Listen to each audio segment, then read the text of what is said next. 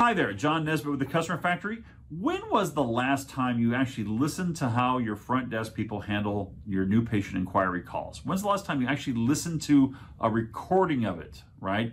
Not you standing behind them. They always do it perfect when you stand behind them.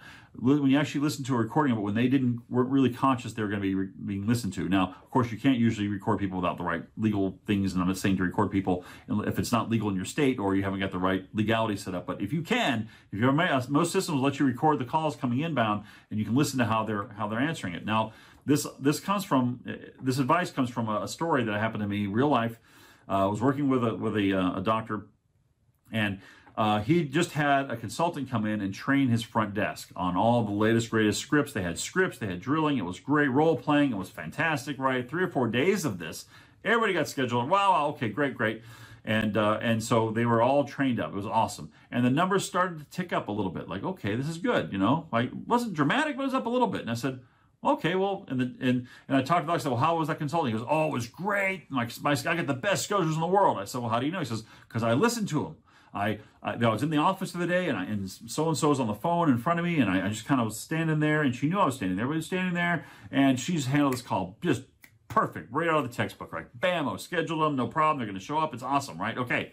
So I went, wow, pretty cool. I want to hear what this is all about. So we actually, I pulled the recordings from the calls uh, that day and I said, all right, well, let me listen to them. And the first call I checked was went something like this ring, ring, ring. Uh, yes, so and so medical can help you. Yes, my myself and my husband would both like to come in for the weight loss program you have.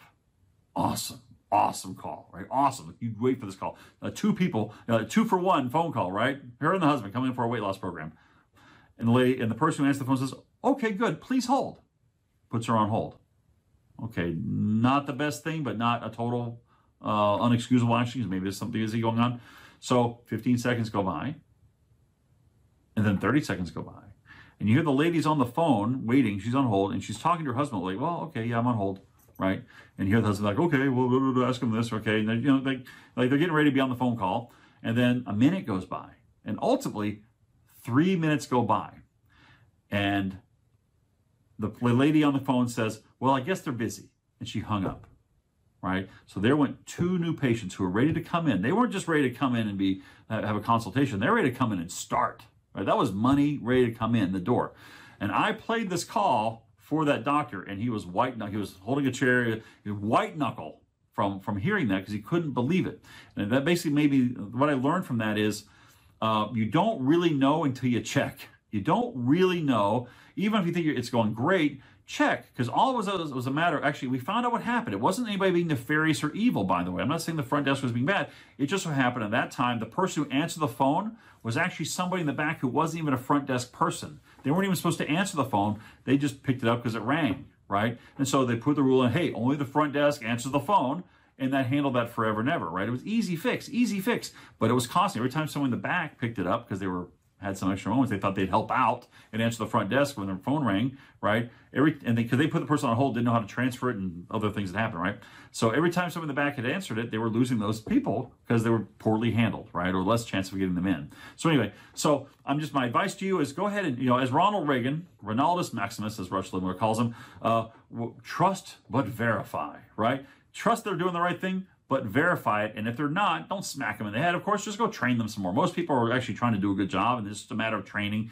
Uh, if you don't have a formalized training program, that's kind of on you because you haven't really given them a formalized training. But even if you've given them lots of training, that's a good thing, and they should at least do what you've taught them to do, right? Now, training is one thing that we take care of for our clients when it comes to front desk training. We actually provide a complete course on how to handle no-shows and how to handle scheduling so you don't get the no-shows, uh, and how to nurture people on the phone, actually make sure they want to show up to that appointment and make it very sticky. And then that also teaches you how to correct them. So you know that if they screw up on this point, this point, or this point, you know uh, once you've done the course yourself, you know exactly what to look for and how to make sure the, the front desk answering is going well. Um, and also, actually, for our clients, we'll sometimes do the secret shopper thing where we actually call up our clients thing and make sure the front desk, we'll just do a little checkup and then report back to the owner what happened. And that's usually a nice little thing. That's what we can do for our clients.